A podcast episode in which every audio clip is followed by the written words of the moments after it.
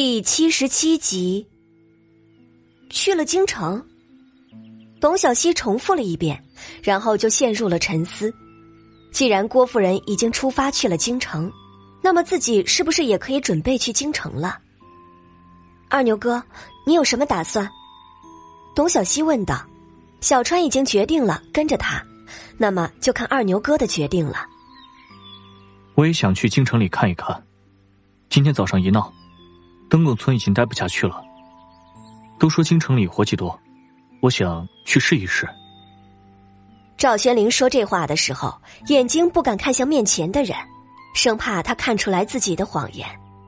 如今京城里传来的催他回去的信件就像是雪花一样，父皇也在等着他，就差下圣旨强行让他回京了。离过年不到1个月的时间，如果自己再耽搁下去，只怕真的是赶不上宫里的年宴了。既然你决定想要去京城，那我们去试一试，我在这里也没什么牵挂。董小希露出一个笑容，看着赵宣灵。对啊，我们可以一起去京城，我已经长大了，也可以去干活的。董小川在一旁听着二人的对话，适时地开口应和着。小川觉得只要能跟着姐姐二牛哥在一起，就算是离开董家，离开灯楼村，到一个陌生的环境，他也是愿意的。赵玄灵听到董小希的话，十分的开心。原本他还担忧想要怎么样才能够说服他们二人，现在好了，董小希主动提出来，那么接下来的事情就都容易多了。那我们等你养好了身子，就启程去京城看看，过新的生活。你放心，到了京城，一切都有我。赵宣灵向董小希保证道。看着董小希苍白的脸颊，赵宣灵觉得自己的心都疼得不受控制了。我相信你二牛哥。那我们这2天准备一些银钱，灯楼村距离京城很远，我们要走很长的路呢，没有银子我们寸步难行。银子的事情你不用担心，之前卖的野味和青菜的钱我都存着，足够我们到京城了。赵宣灵随意地转移话题。哦对了，到了京城你打算做什么？我想先去找一下郭夫人，我们之前有一个想法，如果能够实现，我想我们3个人在京城活下来就不用发愁了。董小希说了一下自己和郭夫人的想法，然后眼睛亮亮的看着赵宣灵，希望赵宣灵能给自己一个回答。赵宣灵听了他的话，觉得那个想法很有意思，看着董小希说的眼睛都发亮了，知道那是他喜欢的事情，于是点着头。很好，是个很棒的主意，我相信到时候一定会大受欢迎的。若是董小希能做自己喜欢的事情，不去碰那些黑暗，在他的守护之下，一定能幸福的生活。董云芷被带到了萧家，一路上想尽一切办法想要逃离，大喊大叫的，让路上的行人纷纷侧目。就在这个时候，出现了一个人拦住了花轿。萧富贵他娘更加生气了，自己儿子娶个亲怎么这么难？你个混蛋，找死吗？敢拦老娘的路，急着就找你祖宗吗？萧富贵他娘大骂道。那个人戴着围帽，看不清长相，一身灰色长衫，手上拿了一把佩剑。轿子上的是董家的人吗？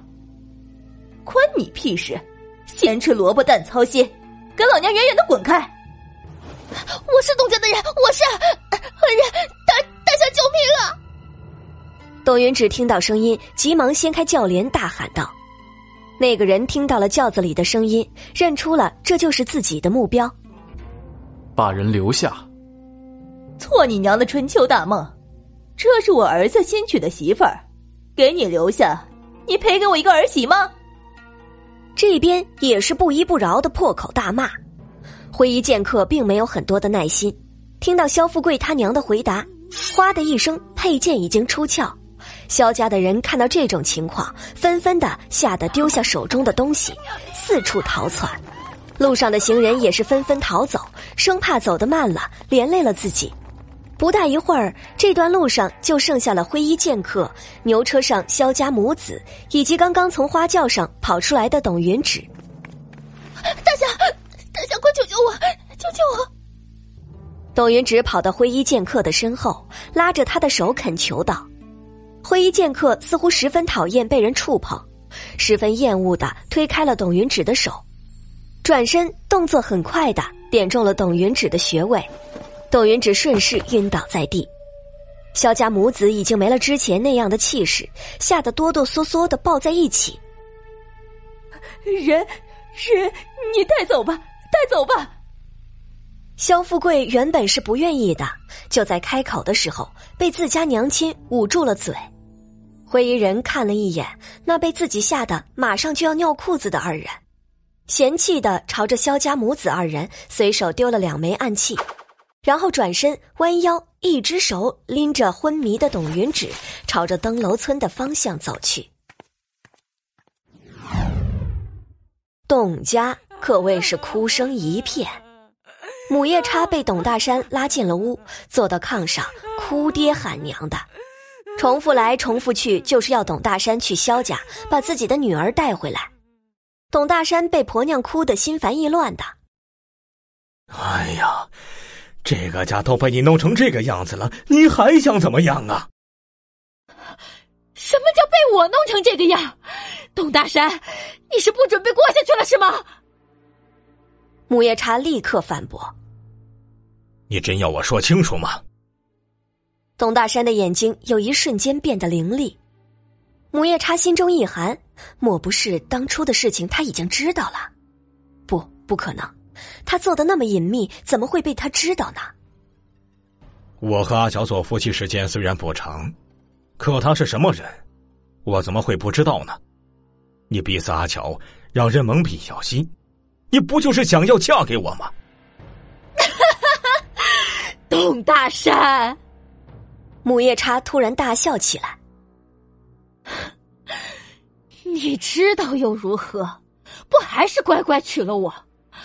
当初本就是我先认识你，我对你百般的好，到头来呢，你却娶了阿乔那个贱人，我呢，却只能被家里卖给一个年纪都能当我爹的人家做续弦。那人老的走路都会掉渣，半截身子都是入土的人，还想让我给他生儿子，简直是白日做梦。他不是想要儿子吗？我就给他一个了。不过孩子是谁的，我可不敢保证。母夜叉就像是受了刺激一般，疯疯癫癫的样子，这让董大山有些害怕起来。热血屠夫！